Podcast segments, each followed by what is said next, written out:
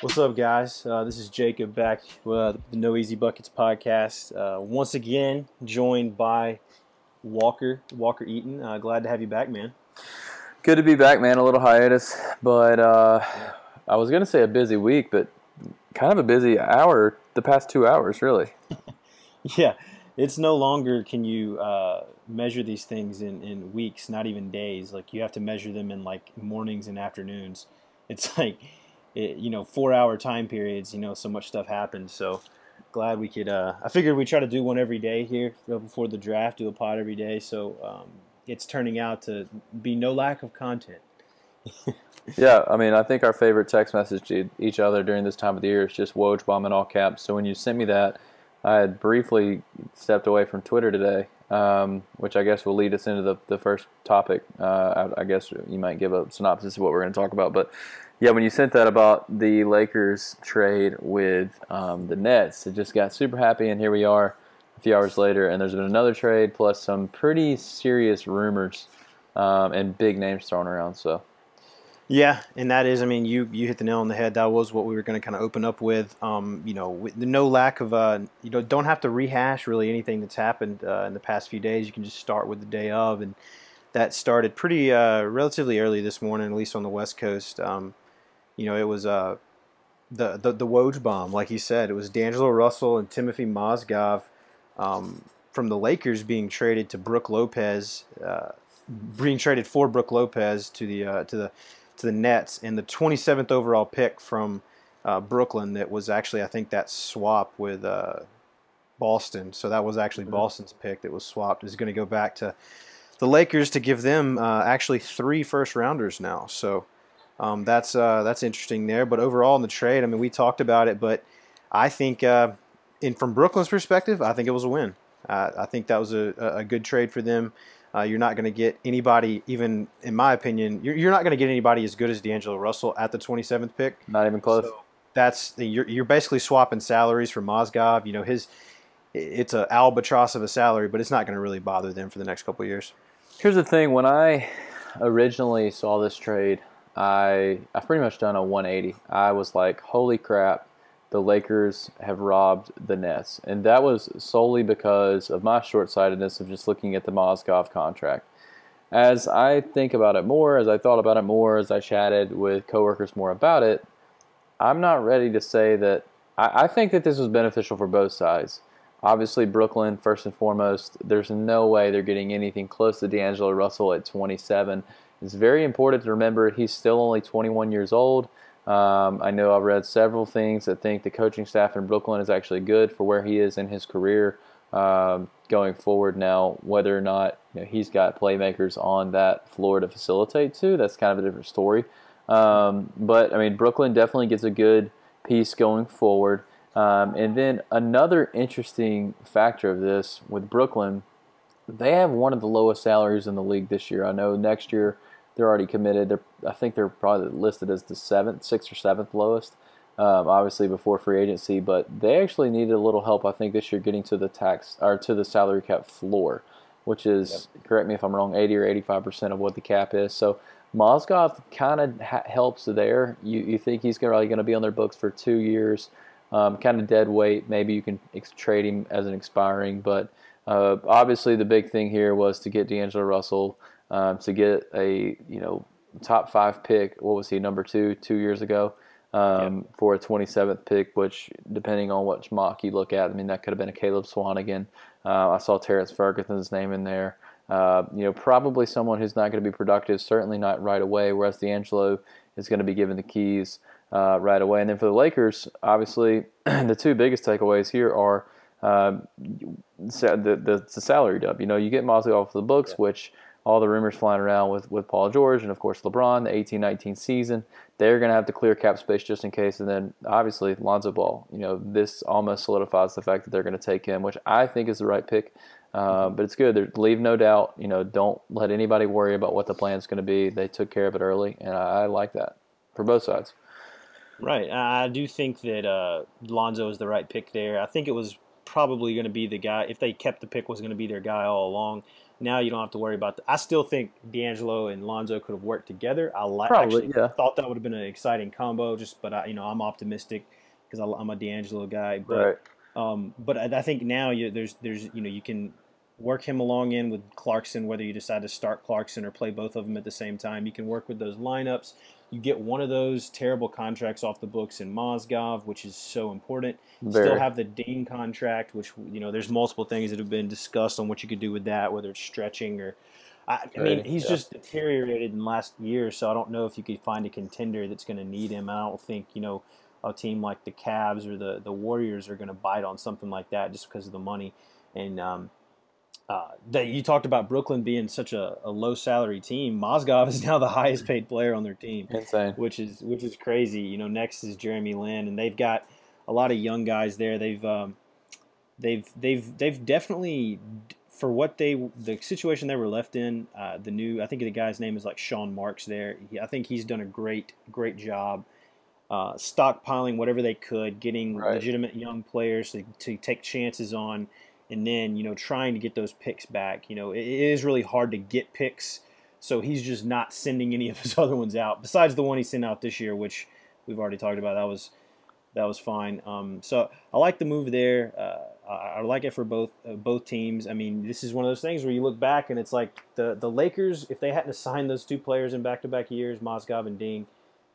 What kind of wonderful situation are you in right now? Like you don't even have to make a trade like this. You get to keep all of your young assets, all of your picks, and can still go into free agency even this year or next year with max cap space for multiple players. So, like, it just goes to show you that the value of a good front office is is paramount because you had a uh, an aging front office there that had been there and it was on the outs with Kobe and was making ill-advised moves, and you finally got the right guys in there with the coaching staff as well with Luke Walton, and and, and now you see like uh, I guess moves that make sense for lack of a better term. So That was something good that see. I wanted to hit on. I'm glad you brought that up. Is how good of a job that Rob Pelinka and Magic Johnson have done in a short amount of time. I don't think that anyone would say that they've had, um, you know, any kind of bad move. I think all of it's kind of been optimistic for them and pray, you know, nothing but praise. So I personally think that's good for the league. They become a young and exciting team, and we haven't even mentioned Brook Lopez, who, yes, he's on expiring, but he's still a very, very good and productive player. So they'll at least be a fun team to watch to see how much they care about getting that eight seed next year, if that's what ownership is going to want or the front office is going to want. But I definitely like the idea of watching Lonzo play uh, with Clarkson and Randle and uh, Ingram and Lopez and I mean plenty plenty of guys. I mean it's, it seems fun. I know they're not going to compete or anything with, with the top guns or even you know this top seven or eight, but I definitely think like you said it's, it's a step in the right direction. Right, and there's no incentive to tank uh, next year because you your your pick is outright to uh, Right. Outright to uh, actually Boston now or Philly, one of those teams. Yeah, depending on the So production. the yeah. Brooklyn Lopez pick, you know, he actually could help you in the short term. He's still a very Right. talented center, and he's probably going to, you know, He averaged 20 points a game last year. Right. He's still, and he's actually stretched out to the three point line. So it's an interesting play there. There's probably no long term uh, thing unless he would agree to go with a vet minimum, which he's probably going to be good enough to. to Probably too young for that still, right? Yeah. So you're not gonna not gonna do that, and I will get into a little bit later when we talk about something at the end of the show. Um, uh, teams with multiple first round picks. Something that I think that have even if they don't get Paul George, which I think it may be hard to do um, before uh, the draft. I think these three picks, even if they just keep one, you know, two of them, uh, and move another one, uh, I think these picks are very important to the future and to the next two years of free agency for the for the uh, the Lakers if they keep them. So we'll get into that a little bit later. Uh, you know get off track here yet, but. Um, like we said, you know, I, I read a report from David Aldridge that the Lakers' plans uh, for that um, you know, Stein reported that they were planning on trying to package the 27 and 28 pick for and Randle uh, for Paul George, maybe including you know Randle or Clarkson in that deal. And Aldridge also said that they had that was a Stein report. Aldridge's report was that Sacramento they had talked with Sacramento about flipping two for five and ten, which was something that I thought that they would be looking at. Um, and uh, then they would have packaged uh, fi- one of the five or ten pick with 27, 28 and a player for Paul George. Two very solid offers uh, to Indy.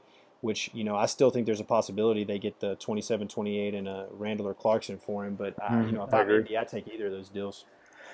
Yeah, obviously the one when you can flip the Kings pick is a much better deal for Indianapolis. I don't I don't see that happening, especially not in a draft like this, where if you listen to the latest BS pot, well not the latest, but uh, when he had you know Chris Ryan and and those guys on this week, I mean, there's a good chance that the best player in this draft is going to be the fifth, sixth, seventh, eighth, ninth pick. Um, so for Sac to have five and ten, I mean, there's your chances of getting a really good player right there are super high. Um, so you never know as, as time goes on, the teams def- definitely do get desperate. So I could see Indianapolis trying to take that 27 28 in a player. Yeah, I mean, at some point you have to get something, and uh, I think there's probably zero chance he stays there for another year after this. Um, so if you if there's in, in my opinion if there's any package that gives you picks, you take it. Um, you know, if you can get a young player in that, that's fine. Uh, I mean, Indy's going to be rebuilding. right. Indy's going to be rebuilding. They have some young uh, players. Miles there. Turner. Miles Turner, you know, looks great. They have, uh, you know, I guess Glenn Robinson showed a little bit last year. Um, you have some, you have some pieces there. You're going to have cap space uh, with with Paul George leaving, and, and you know whether or not you re-sign Jeff Teague, which I probably in in this situation, if you trade Paul George, I would not re-sign him. Um, but you're going to have some flexibility there, and I think there's probably still a trade that could get done. We'll see what happens. I'm still a fan of. Uh, uh, for Cleveland's sake, trying to get trying to get George for Love straight up, or maybe a three teamer. So um, I'm holding out hope for that, just for personal reasons. But uh, this one of these Lakers trades would Right. probably actually make more sense for for uh, for uh, for Indy.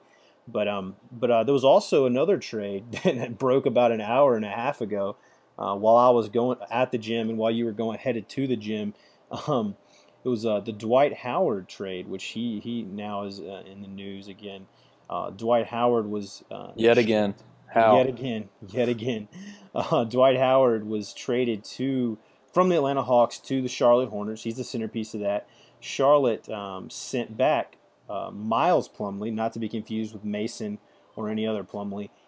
Miles Plumlee, Marco Belinelli, and they swapped uh, the 41st overall pick and the 31st. So uh, Atlanta sent 34 to Charlotte for their 41. So basically, uh, Charlotte got the better pick out of that, which is the first pick of the second round, which uh, I saw on Twitter actually was a Brooklyn Nets pick from the Joe Johnson trade oh, Oh, so wow. long ago. That was something that I was like, That's obnoxious. I obnoxious. stopped and read that a couple of times because I was like, wow, this pick just conveyed.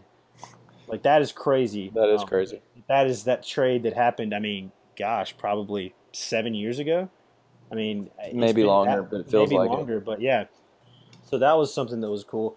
I, it's one of those trades where it's kind of like WTF. It's like what you know, it doesn't really do anything for anybody. Uh, you know, people can you can say you know. I mean, I still think Dwight has good minutes left in him. I just don't know if he buys into whatever program, wherever team he's at. Other than that, I like the fact that Charlotte moved up to 31 from 41. That's decent. You got uh, Plumlee was a long had a longer contract than Dwight, so you have a little bit of cap relief at the end. of- You know, with Dwight only being on for like two more years, I think. So there's some positives there. I mean, what do you, I think you had some uh, points that you wanted to make for Atlanta that uh, seemed kind of to make sense. Well, I, mean, these aren't necessarily my. I guess they could be my points because it's kind of general knowledge. I first saw it on Twitter just before I put a lot of thought into it. But the obvious thing here is if they want to bring back Millsap and Tim Hardaway, they had to, to lose some money. This allows them to do that. Uh, but you and I both agree that we're not sure they're going to give Tim Hardaway the right amount of money. Although that, I mean, we see that so often though. Sometimes you just have to overpay for guys uh, that you want to have, and if you don't, sometimes you can get left out by not getting anyone. So um, a lot of it that just has to do with good fortune and timing of when you're signing people, um, which you know can or cannot create better parity. But and then Windhorst Windhorst said that this move indicated that they were going to rebuild. So it's kind of conflicting reports out there. I think you brought up the point that if they're going to rebuild, this probably isn't it for them. They're probably going to make some more moves. Um, so that will be interesting to see. I mean, when I think of Atlanta, you know they have some young pieces. They have Schroeder at point guard, who I'm not really crazy about. Um, I think he's fine. I thought he was much better suited as that backup point guard role, but he kind of falls into that weird spot like Reggie Jackson did with Oklahoma City. you know, where he feels like he could be a starter, and he probably can for uh, maybe a worse team in the league.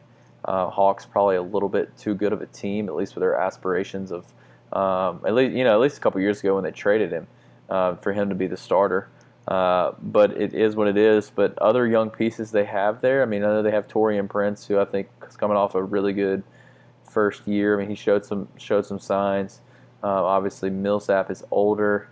Um, can you help me out? Am I Tim Hardaway? I mean, he's kind of a young piece, but they don't. Yeah, you know, he's uh, he's. I think he had. He's not. I don't believe he may be restricted free agent this year. Well, that's not I good for them. Yeah, and that may be because that you know I think he may be a restricted free agent this year. I think he's on that you know fourth or fifth year out of the draft. He was a first round draft pick, so that would make the timeline make sense. Um, if that's the case, you probably do see a team like you said. That's bad for them. You probably see a team uh, like the Nets or even somebody like that, or the you know offer him more money than Atlanta's able to match. Absolutely. That there, there's going to be a lot of teams. Out I would there. say the Nets are a prime candidate for that because they're going to have a lot of Yeah. space. Might as well take a good chance. Yeah, especially to pair with D'Angelo. Um, you know, depending on. I mean, I know they still have Jeremy Lin, so that will be interesting to see who actually gets to start there. I mean, I would start D'Angelo, no doubt, but would, yeah, I would probably honestly, if I were them, I'd start Lin with D'Angelo. I'd You're start right. both. I mean, what, do you, Um, what do you have to lose? absolutely nothing. but I just one real, real quick point about Atlanta. I know I had mentioned to you that they had a new GM and that that may Right. we don't really know what their path is going to be yet. Maybe they are rebuilding. Maybe they're trying to retool. They're doing it on the fly. I did just see. Uh, I looked up who it was, who they made the hire because I couldn't remember. His name is uh, Travis uh, Schlink or Schleck. Uh, he uh, was spent ten years with, uh, or no, the he spent a dozen years with Golden State and just left them. He was the director of player personnel under Bob Myers at Golden State for the last five Nice. years. So you got a solid hire there. Somebody Absolutely. who's been, you know, helped build a championship culture. yeah, he's seen successful culture. Exactly what I was going to say. Right, and I think you know you can win in Atlanta, especially especially in the East. They've had solid players there. They have a great coaching staff. So I, I don't, you know, whatever they decide to do, I think they're in a decent, uh, especially with them being able to compete in the East, regardless. Honestly, I think they're in a, st- a good spot uh, with whatever they tried to do. Let me let me throw a sidebar at you real quick, and uh, Yeah. we, we need to stay away from the Grizzlies tonight because they don't have a pick. But this came up in the office today. I don't want you to spend more than 20 seconds on this. If you, as a Grizzlies fan, I'm going to ask you tw- two two things. If you, were as a Grizzlies fan, would you take one year of LeBron coming here to play with Mike and Mark and Ch- a healthy Chandler, in order to be followed by 10 years of us being the Brooklyn Nets? Is that worth it to you, even considering w- what Golden State is right now? Would you take one year of LeBron with Mike Mark and a healthy Chandler, and all of our other role players re-signed? It- but you, but you're forced, you're forced to be followed with ten years of Brooklyn Nets, though. This We're talking crazy. peak Brooklyn. Right. I'm a I'm a uh, I'm a big LeBron guy and would love that, but I'm gonna go, go against my initial gut Absolutely. and say no, because I would love to see. I mean, obviously, it's not even a guarantee that you win a championship. I don't know if if we're better than Cleveland with that makeup, you know, but uh, you know, it, it would be it would be a lot of fun. But I don't think, especially in a market like Memphis, you go ten years like the Brooklyn Nets, you may not have anybody going to your games. So that was my argument. But then someone said, "If you, what if you had LeBron for two years, though? What if you had LeBron for two years, followed by followed by say eight years of Brooklyn?" That you're you're you're playing on my heartstrings a little bit more. I might I might get on. See, I think get two. in on that If, if we can have two years of a healthy Mike, Mark, and Chandler and LeBron James, I think you have to roll the dice because if you can win a title, then yeah, and and who's to say that you know we don't know what our organization is going to look like in three years. I mean, all of our we best may be the players are. Brooklyn Nets anyway. Yeah, if Chandler if Chandler never recovers, and then Mark and Mike are out of their primes, then what are we left with? I mean, we're not we're not exactly ready to rock and roll with with Wade, Jarell, Deyonta, and, and crew. I mean, I like some of these guys, but you know they're not the heir apparents. But anyway, uh, we're going to cut that off now, or we'll be on it for way too long. So moving on. Uh, we've kind of touched on Paul George a little bit, but just kind of off the cuff, what's your knee jerk reaction? Do you think Butler or George moves prior to the draft starting?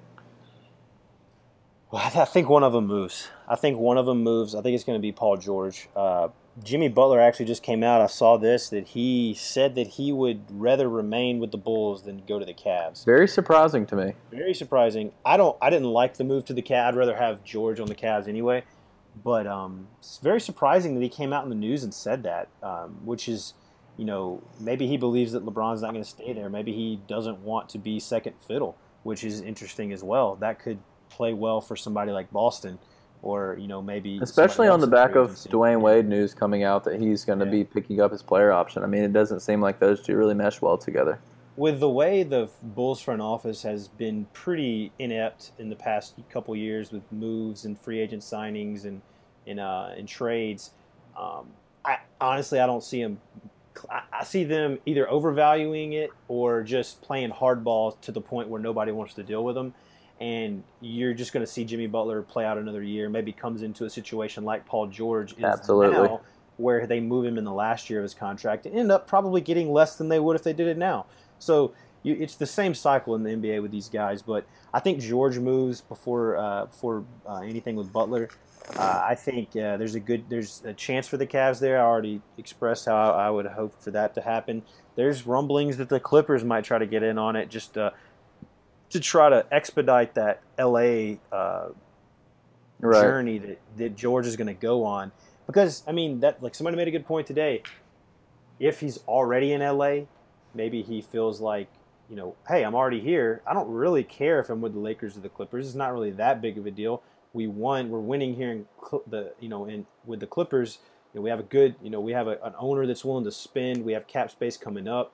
You know, regardless of whatever players they hang on to, maybe they can convince him to stay there. Because if he's already you know enjoying life in LA, what does he really care care what color the jersey is? Absolutely. world where you know the Lakers haven't been a contender in a, in a, in a while. And if he hates the Clippers, then hey, just go, you know, change your jersey. Like who freaking Right. cares? He's in a like, great position.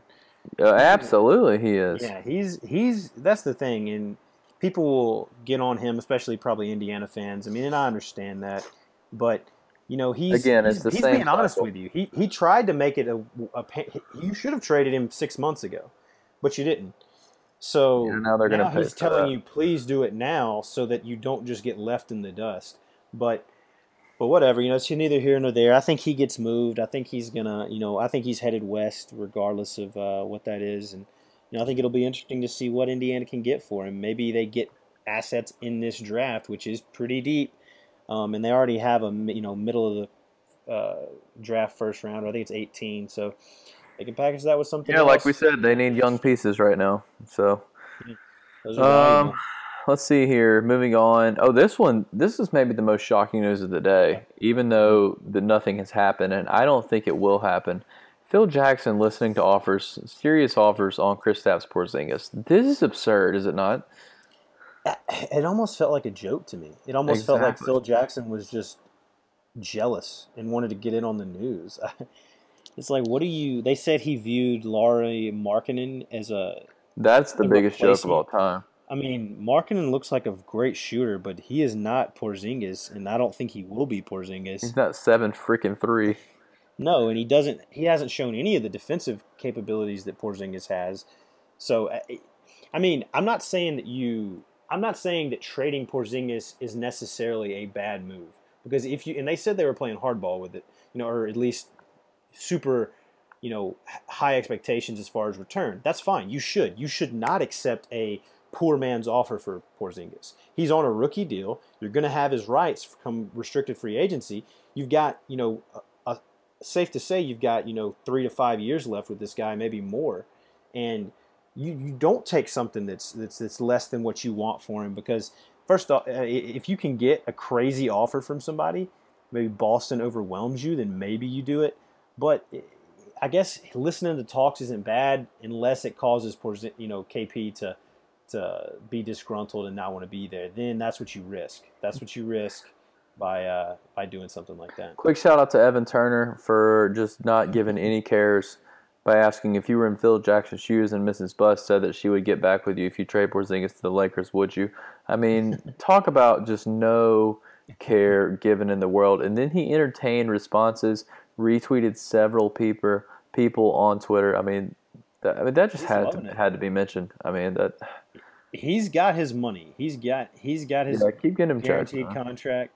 He's he doesn't have a care in the world.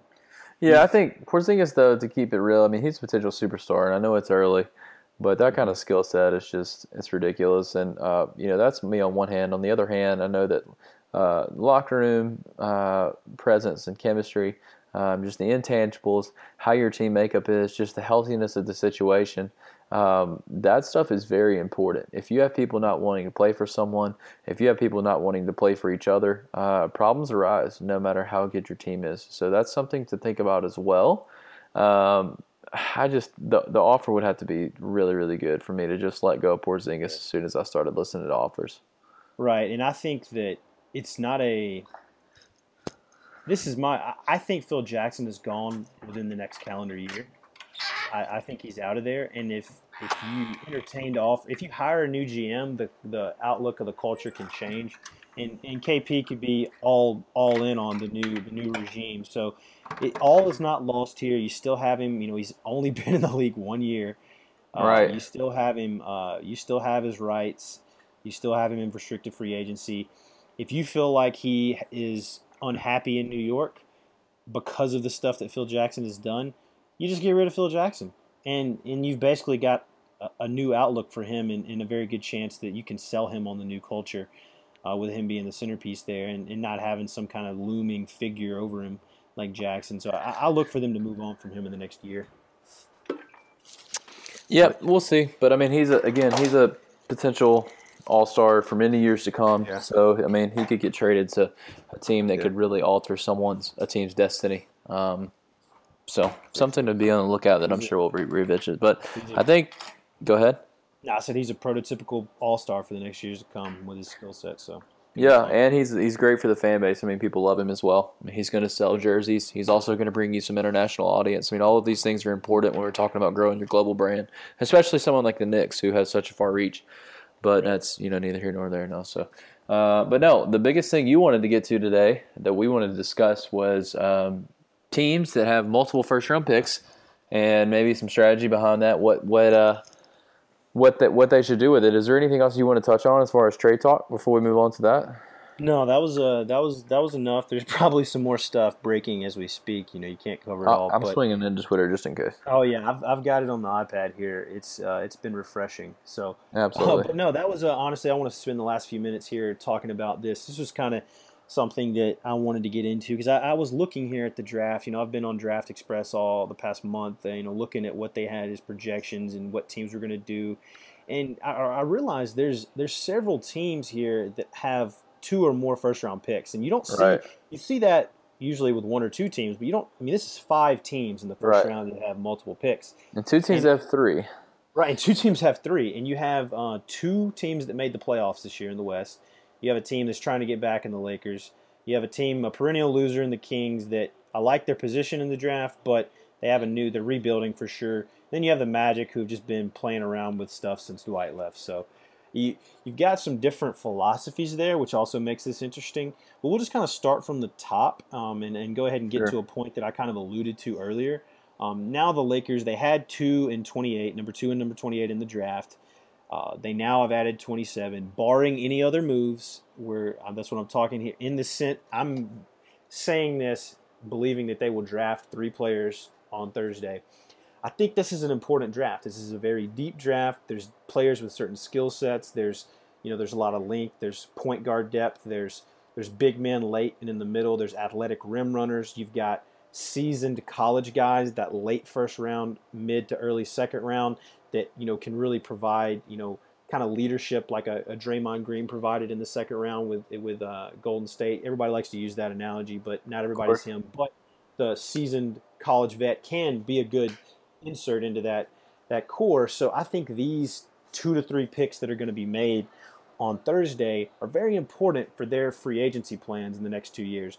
They're playing, they're shedding cap space to sign Paul George next year, and the rumor is to possibly go after LeBron or somebody. I don't else. think. By the way, I don't think he ever leaves Cleveland again. No, I, th- I there's think he there's retires as a it's, it's hard to see. It's hard to see.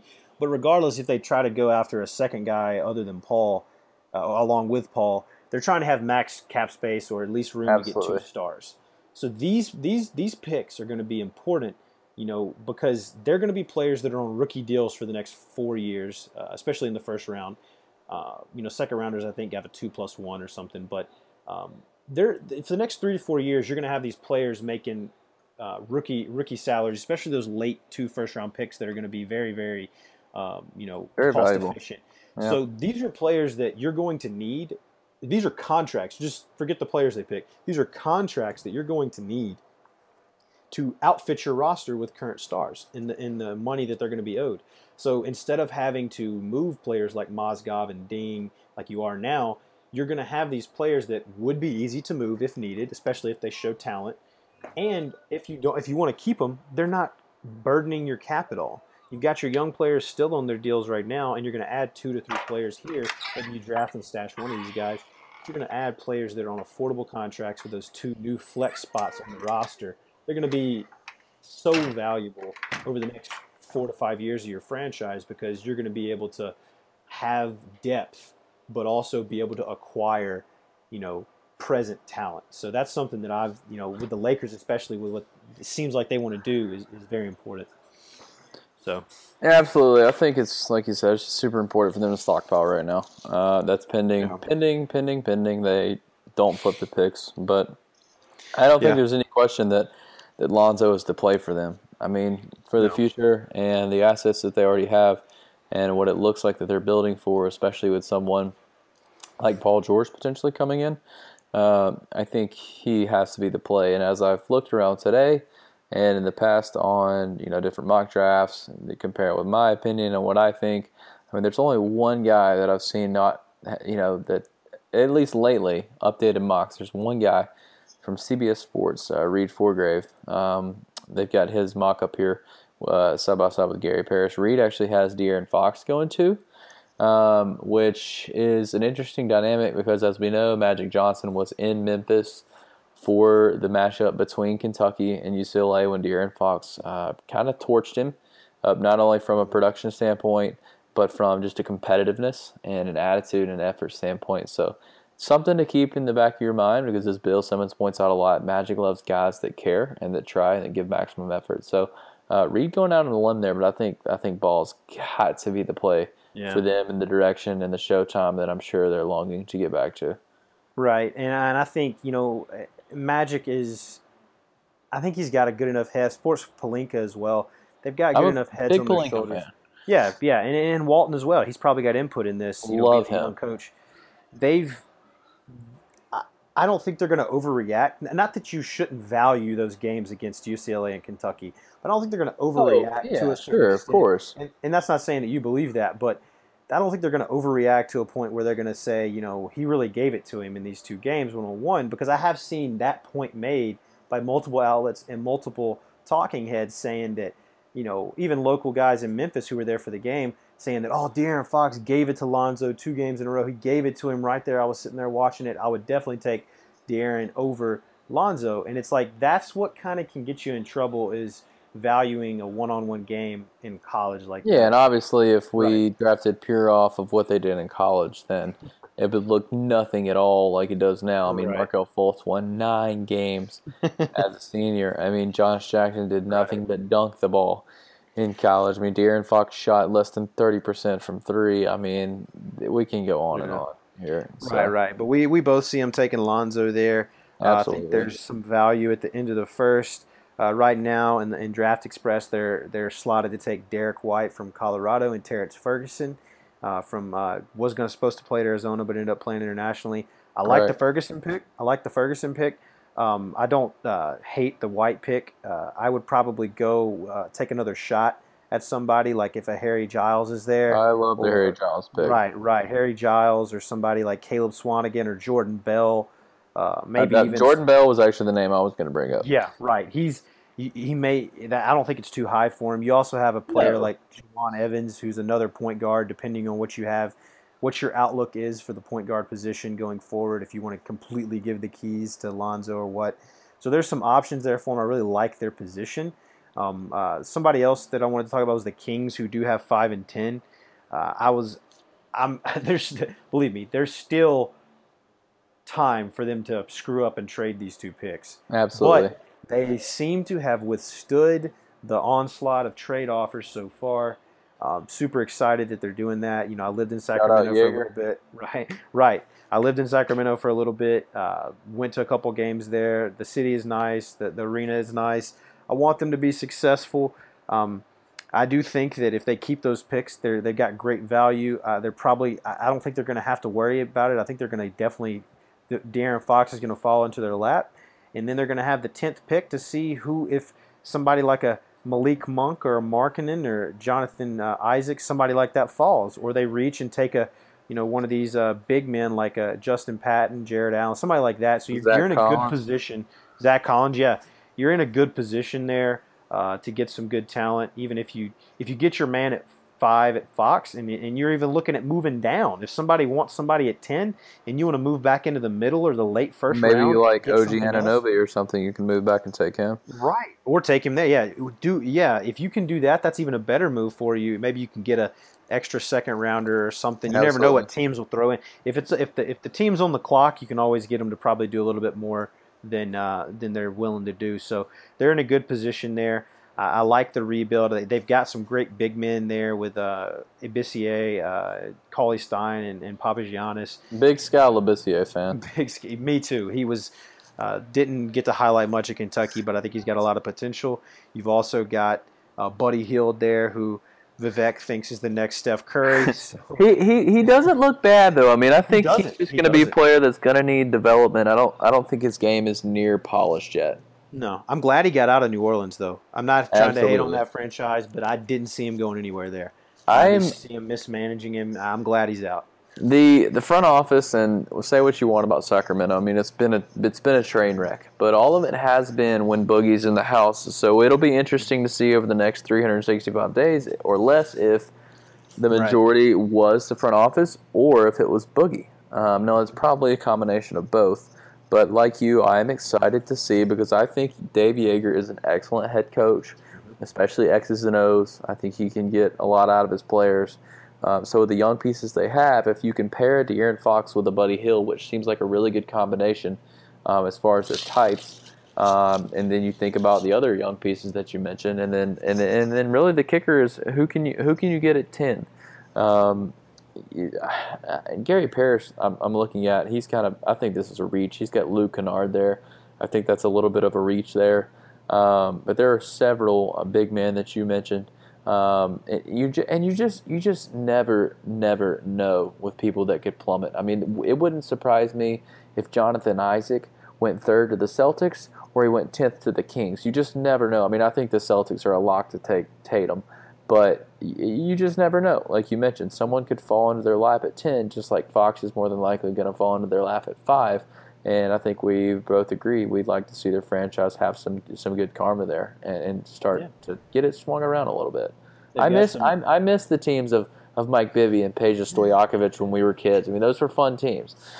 They were great on NBA Live. I Absolutely. That was they, they were they were knocked down from the outside. But yeah, I, like I said, I want to see them – get a little bit of success. Uh, that's going to be fun to watch.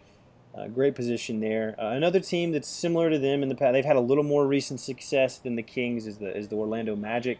They have been in a finals in the last, you know, and now it's even I think it was like 2011, yeah. 2010. So it's it's been, you know been almost eight years now, um, six or seven years. So you've got a team that really hasn't done much in the playoffs. They've had head coach turnover. They have a good guy in Vogel there now, but does he work? Does his philosophy work? But you've got two first round picks in a, loaded draft. You've got like a sixth pick and the 25th pick. You know, what are they trying to do with that? Uh, you know, I think that they are in a good position to draft Jonathan Isaac at six. Uh, he should be there unless somebody reaches on him. I, I hope they make that pick. Uh, I, I selfishly want Isaac on other rosters, but if he's there, you have to take him. I think that's the really. If they pass on Isaac, any other player that they take in that next few picks, I think is probably going to be the wrong player. But, right. Unless it's maybe a Dennis Smith, but I like. Yeah, him. that was the one name I was going to mention. Yeah. Yeah, but I, but I like them at five and twenty-five. You're getting into that range like we were talking about with with the Lakers, where you've got some uh, you know Harry Giles possibility. You've got some uh, some interesting for, uh, you know guys from overseas. You're getting into those college upperclassmen, depending you know Swanigan's there you, you get into those picks where you're, you can really solidify the depth of your roster. That uh, the move might look will look could look like a genius move in two to three years. So uh, interesting to see what they do. I don't really they haven't really had a direction recently, so it's hard to say uh, what they have going on. But maybe they'll give give away Hezonja Hezonja for free because I'd love for him to be in Memphis. I love that guy. You are, you have driven that wagon since the day that he started. I'm not off. I'm still on, fully on. It's almost like your own version of Waiters Island.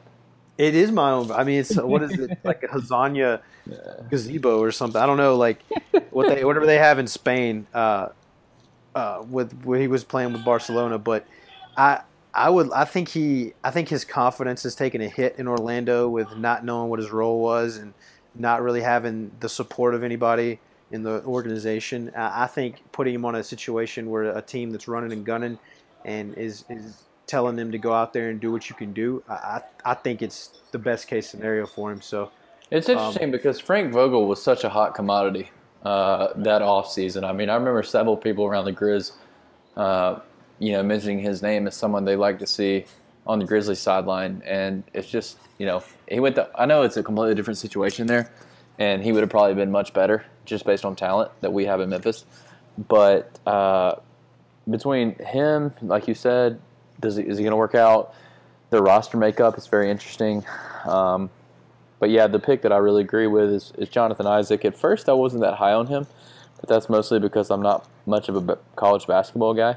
Uh, but the more I listen to people that I trust their opinions and value their opinions, he, uh, he seems to be someone that is going to be highly sought after. So, um, yeah, unless it's him or Dennis Smith, uh, which I'm not a huge believer in Elfrid Payton, so I'd probably be fine with Dennis Smith. Um, and yeah. then I would I would say that's probably the direction they need to go. And I don't I don't you kind of already hit on it with the with the mid twenties pick. We've, we've touched about on that a few times now. So yeah, most of those picks are, are going to be similar similarly slotted. Um, but yeah, I think there's some potential there for them. Uh, I'd like to see what they do. Uh, another squad that also has three first rounders is and is very interesting because of their roster is the Blazers. Um, they uh, like you you you sit here. They current, currently have one of the highest salaries in the NBA for next year, um, uh, with them having uh, CJ, uh, Damian, and Evan Turner on long term deals. Yeah, it's crazy to say that Evan Turner on a long term deal. What are you doing? Million. Another one of those sign signees, and as much as I hate to say it, you have to throw Parsons in there. Another one yep. of those signees from last year when the the first year the cap spiked, where you're looking at it and like teams were just spending money because they had it. It was almost like they didn't think they'd have it the year after. Um, we're, we're still both believers in Parsons, but you have teams like you have players like Bazemore and uh, and and uh, ah, what's his name uh, Turner that you're just like ah was it was it worth it? Did you overvalue one season that he had? Like what what uh what you know what was the deal there? So it's it'd be interesting to see if they had that cap space going into this offseason. But yeah, I just got, don't know what they're going to do with these picks. Like they're middle, they're middle of the pack picks. They're 15, 20, and 25, I think. I mean, you can get a decent player, you know, 15, maybe even 20. I mean, who really knows? But I mean, let me hold on. I need to I need to swing into their. Let me go back to their contracts real quick. Yeah, jump in there and see because I know that they don't have a lot of. I know they got Nurkic in the trade this year, which is great. Yeah, he worked out really well. He worked out. That was that was the trade of the year probably that went under the radar. Yeah, so they've got him anchoring that uh, low post right now. He'll come up on a contract soon. You know that I think they could take a chance at one of these big guys in the middle. I mean, the they're going to have to cut cut someone. I mean, what is it? Fifteen roster spots? No, it'll be seventeen this year actually with those two flex spots with the D League. So um, you're going to be uh, able to have two guys that are so on your roster, but they don't have to dress out. Like they can play. They don't have to. They can play in the D League and play in the NBA, but not have to be. So a couple things here, something like that. Today at work, and I'm not sure what the what the specifics of this is, but what I was told was if you are in a flex spot, you can only be in considered on the NBA roster for 45 total days. So wow. I don't I don't know if that's true. I don't know if it's higher. I don't know if it's lower. So I mean, essentially, what that means is you're on the roster for game day, and then you're immediately considered to be sent back down. Um, which, from a travel standpoint and a practice standpoint, that really doesn't affect us because our new our new G League team is here they'll still be practicing at the Forum. Obviously, what it affects is the money that they're probably making when they're sent back down. Uh, but secondly, that's just something to keep in mind. Secondly, uh, currently, according to Basketball Reference, uh, the Blazers have 16 guys under contract. Now, you would expect them to probably try to get rid of uh, probably both Jake Layman and Tim Quarterman, which could take them to 14. Uh, surprisingly, they also have Anderson Varejao um, on wow. a little less than $2 million. They have Pat Connaughton, of course, still. Uh, he'll be an expiring. So, uh, might can see some roster turnover from them. Uh, but just to note, they have 16 guys under contract now. So, uh, it will be interesting to see how they attack those picks. Um, you know, if they're if, if you can get someone that's you know a contributor at 15, who on the current roster will get moved to a flex. I mean, I think like someone like a Quarterman from LSU would, but uh, just something something to watch because of how much money they've already committed. Um. I mean, obviously they're not doing anything in free agency, so. No, and I and I will uh, issue an apology here. I didn't list Allen Crabbe's atrocity of a deal in, the, in the precursor to this talking yeah. point with talking about their salaries. He's making a smooth. Million. He's making a smooth 18.5 this past season, uh, while he was warming their, warming their bench and playing occasional, you know, 15 minutes a game. So my favorite thing happens. about Allen Crabbe is when he came to Memphis and we had the one fan that kept calling him Odell. So he kept yelling Odell at like him. such a disrespect. That's, he's making he's making way more money that's, than Odell. Too. That's disrespectful to Odell.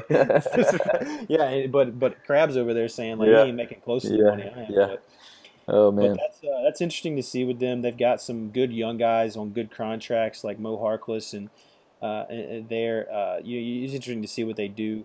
Um, I think they can come off some of those guys they have pretty uh, pretty easily. Um, I think they've already renounced Festus Ezeli, so he's no. Well, that would take him down to fifteen. Them, I didn't realize that. Yeah. No, no, I, that's just something that I remember seeing. I don't know if it's this year or they're it's it's some kind of option, but they're not bringing him back. Uh, and then there's uh, one or two other guys, but they've got some moves there. I think they should take a chance on one of these. Uh, uh I mean, they may be the Giles candidate. I mean, honestly, that is, yeah, that that's a that's a team that I think you should. I was, uh, I think you, with three first round picks, if you don't take a swing, a home run swing with your first one, then one of these in the 20s you have to. Well, one of these in the 20s is definitely going to be a G leaguer all year. And mm-hmm. Giles, with his injuries, and he's going to need some development more than anything. So, I mean, at 26, if he's on the board, they may be silly not to, to scoop him there and just put put him in the G League all year.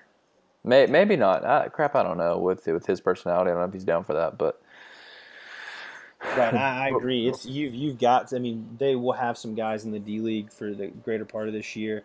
Um, you can have a player like Giles and, and, ease him along in, and see if the injury concern is there.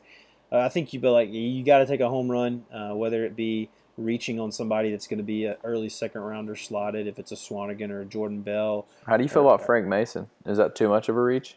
I think it's too much of a reach. I don't.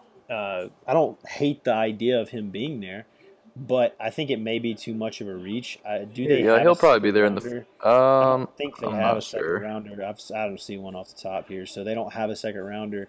Um, but eh, I mean, it depends. Like, what's there? I mean, if you they do not that, a second rounder, if you think that Frank Mason is worth the pick, then you take him. I, I was just trying to think of someone yeah. that's a you know a four year player. I mean, obviously he's a little bit different, but I think about someone like Malcolm Brogdon who was yeah. such a contributor this year. And Portland's a team to where the money that they're spending, they're going to try to try to need to compete as soon as possible. So um, if you can get someone that's going to be able to come in and give you valuable minutes, so granted, they like you've mentioned, they've got several people that are handling the ball that are already getting paid. So I don't know if you need someone else, but that was that was kind of my my uh, my thought process behind that. Yeah, that's uh, maybe that's, even I mean even someone like a Sindarius Thornwell. I mean something along those lines. I don't hate that. A three and D guy potential, probably you know his ceiling. High high effort guy. High effort guy, gonna you know guard the best player on the other team. So that's uh that's a, that's a, because they have wing talent there, but you don't really have like you have Crabbe and and Harkless and. Uh, you know, Layman and Connaughton. You don't really have anybody that's blown, that's that you that you feel comfortable with um, you know, really uh, defensively. So uh, it's interesting. I, I, think they I think they probably go after one of the, one of those uh, one of those ways. But uh, the last team that has multiple picks here that I want to cover really quick is maybe the most interesting because of their past season was the uh, the Utah Jazz. They have pick number 24 and number 30. They have their own pick, and then this is the uh, the uh, Golden State Warriors pick uh, that they had from a past trade in the years past. Um, you have uh, they were the number five seed. Uh, technically, it was an upset over the Clippers, but not from you know our perspective. We Right. thought they'd win. So they, they, they went into the second round, got swept by the by the Warriors, but they had a great, successful season. You know, very consistent throughout the year, even throughout injuries. Their big question mark is Gordon Hayward, which has been. What do you think? ar- I'll yeah, I'll go right into it. I don't think he leaves. I think it's, I don't either. That's I how I, think feel. it's maybe one of the safest locks out there right now that that he stays.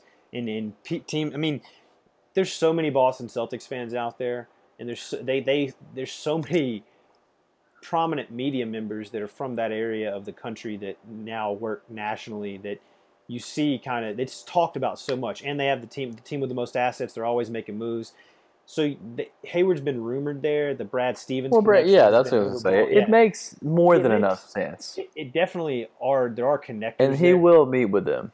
He probably, yeah, he probably will. It, it's just one of those things where I don't see Boston being able to attract him. Um, you can sign for a little bit more money in Utah, and not really any much of a making a difference. But he's already got his life there. I didn't realize he was married with kids, but I did hear that. Me either. So he's settled there. It's a great place to live. You know, he's got a team where he's the best player, and he's not going to be expected to win a championship in the next couple of years. So he can, you know, he's going to be able to work in with that core that seems like they play well and love playing together. So I, think, honestly, I think it's a, a for sure deal that he stays. I don't think it's for sure, but I'm also I'm in the camp Right. that he stays. I, there, most people think it's a foregone conclusion the other way, which I get their oh, Right. points. They're very valid, but they're they have built something special, and I understand that Boston has as well. But you and I both seem like Boston's just never going to pull the trigger on anything.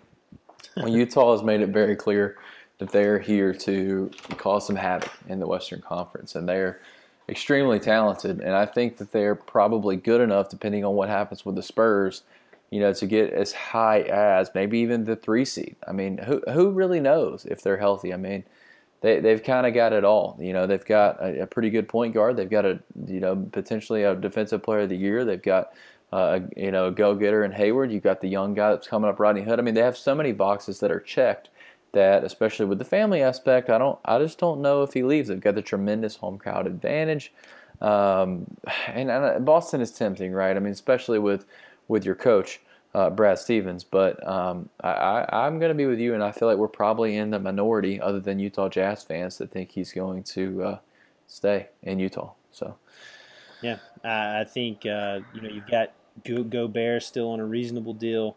Um, they have a point guard, a little bit of a point guard question with George Hill leaving, but I think that Exum could step. A guy who I liked uh, in the draft, Exum, I think he can step in and play minutes there. Uh, these picks that I was uh, kind of the point of this was the the picks number 24 and number 30. If they happen to hold on to Hayward, these are picks like we talked about with the Lakers if they want to continue on this track of contending and trying to get those the home field home court advantage in the first round, beating teams like the Warriors, there's probably going to be some more free agent moves you make in the year in the next couple of years. You're going Right. to try to hopefully with Hayward and with Gobert and and with Hood and those players, you can attract another, preferably a wing player. From in my opinion, you can attract another wing player. And if you have players on these rookie deals, uh, like here, they're slotted to take the uh, or Semi Ojeleye out of uh, SMU, and then they're slotted to take uh, you know Isaiah Hartenstein, which uh, not even going to get into that. He's probably going to be terrible right, um, from uh, an international player. I think these are important picks. I think you can take a, you can solidify your big man depth uh, with you know Derrick Favors probably leaving in a year, and at 24 you can maybe maybe take a maybe take the big man there and then take one of those college you know maybe a Terrance Ferguson or a Frank Jackson, somebody we've talked about. You know maybe you take one of those players, or maybe you take. I like personally, if I were them, I take Jawun Evans at 30. He's the point guard out of Oklahoma State was the they were had the best offense in the NCAA last year. These are the only limited college stats that I know. but right. a lot of people he, he's kind of fallen lately, but a lot of people had him going back into the first round because he may be a guy who can step in and play right now, especially on a second unit. So with George Hill possibly leaving and them handing the keys to Exum and not being super confident about it, I like for them to take one of these in a point guard loaded draft. I like for them to take somebody like uh, uh, an Evans or a Frank Jackson out of Duke uh, and, and, and let them kind of be the backup point uh, on that s- slim deal uh, for them to be a contender in the next few years. So uh, I think there's some good good options for them there. Absolutely. I mean, I, I would resonate with that. I really don't see any more need to go into them. I mean, I know it's just 24 and 30 there, so it's just important that they make some good key selections that could potentially help them. But, dude, I feel like we've covered a ton. This has been probably our best Yeah. one yet. I know we haven't done a lot of them, but um, Yeah. this is this is pretty great. Um, I'm super excited for Thursday night. Oh, I can't wait, man! I'm gonna Really, I'm excited to wake up in the morning to a Woj bomb, if I'm being honest. Yeah, because you know he's happen. not sleeping for the next 72 hours, so. No, he's he's not, and I'm I'm gonna have a whole one of my whole screens dedicated to his broadcast. Absolutely. So you got to have the ESPN on mute in the background just Yeah, so you don't worthless. miss anything crazy, and then have the other stuff, uh, Twitter and uh, the vertical up in the background, so or up uh, in the forefront. So nothing else really to talk about. Uh, super pumped week. Try to do another pod tomorrow. We'll see who what we can gather uh, day before the draft. There'll probably be some more news, some more rumors. Uh, only other tidbits I want to throw in there. We did chat about this offline, but Kawhi Leonard has cut Oh, his RIP. braids. Right. We may be the first podcast that you hear that talks about this, and you know we appreciate you listening because you need to hear that info. You need to know that he cut his braids. You don't need to be surprised Yeah. on opening night next year. So Absolutely. uh, heard it here first, and also another Plumlee was traded. So we're going to keep a count on the Plumlee trade counter this year uh, as a you know a running thing on the podcast. So I'm, I'm sure that uh, Mason Mason is going to try to catch up to Miles and, and be traded away from Denver this year so, sometime. So we'll be on the lookout for that, and we'll try to break that news for you. But uh, but yeah, man, it was great. I I think we, we got everything out of the way. Just uh, looking forward to the rest of the week. Yep, stay in touch with Twitter for the bombs. Uh, also, big shout out to Stein and Aldridge have done some key reporting this week and kind of stolen some things from Shams and, and Woj. So definitely something to monitor for us uh, nerdy Twitter users um, going into Thursday who can get scoops seen- fastest. So I haven't seen Shams any. any yeah, he's really. You, you know he'll just be there on Woj's show, just on his phone off to the side. So That's because Shams will probably break the Paul George trade tomorrow. That'll Probably probably, so. be what happened out of nowhere. I hadn't tweeted in three days. Breaks the Paul George trade. yeah, But thanks for joining us, guys. Uh, tons of content we can keep talking about. We'll come back tomorrow or Thursday. We'll, we'll have something out for you before the end of the week. So, um, uh, but thanks for joining. Appreciate uh, you j- jumping on, Walker. Um, but yeah, guys, we'll talk to you next time. no easy buckets. See ya.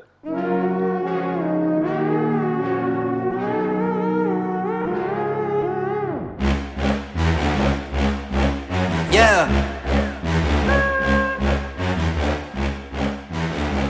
Hey, hey, I, I, I just want a bad bitch to make me feel good. Yeah. Make me feel good. Hey, hey, I, I, I just want a bad bitch to make me feel good. Yeah. Make me feel good. Hey, all I need is a bad bitch to make me feel uh, good. Make me feel good, make me feel great. Girl, girl, motherfuck your boyfriend. Do not matter at this moment. She gon' ride that thing like she stole it. Working like a Mexican, baby, call me sexy. Freaky little thing, throw in my direction. Yeah, make that shit feel like a vacay. Relationship pay, but I ain't back. Working like this since the eighth grade. Been the same, no, I ain't changed. If you playing, girl, I ain't got no time. Keep in mind, baby, I'm just trying to see you from behind. Do it right, baby girl, is it still good? I, I, I just want a bad bitch to make me feel good. Yeah. Make me feel good. I,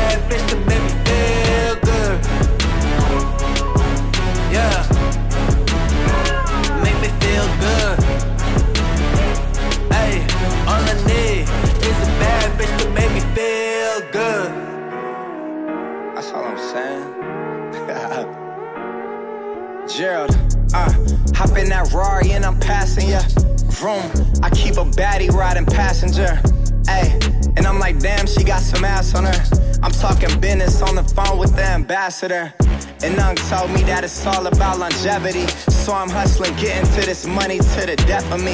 Need the dough, benefit. Her and I, king and queen. How she got in them jeans, trying to get in between. And when we pull up to the crib, oh, then it's going down. So I push the pedal to the floor, I'm tearing through the town.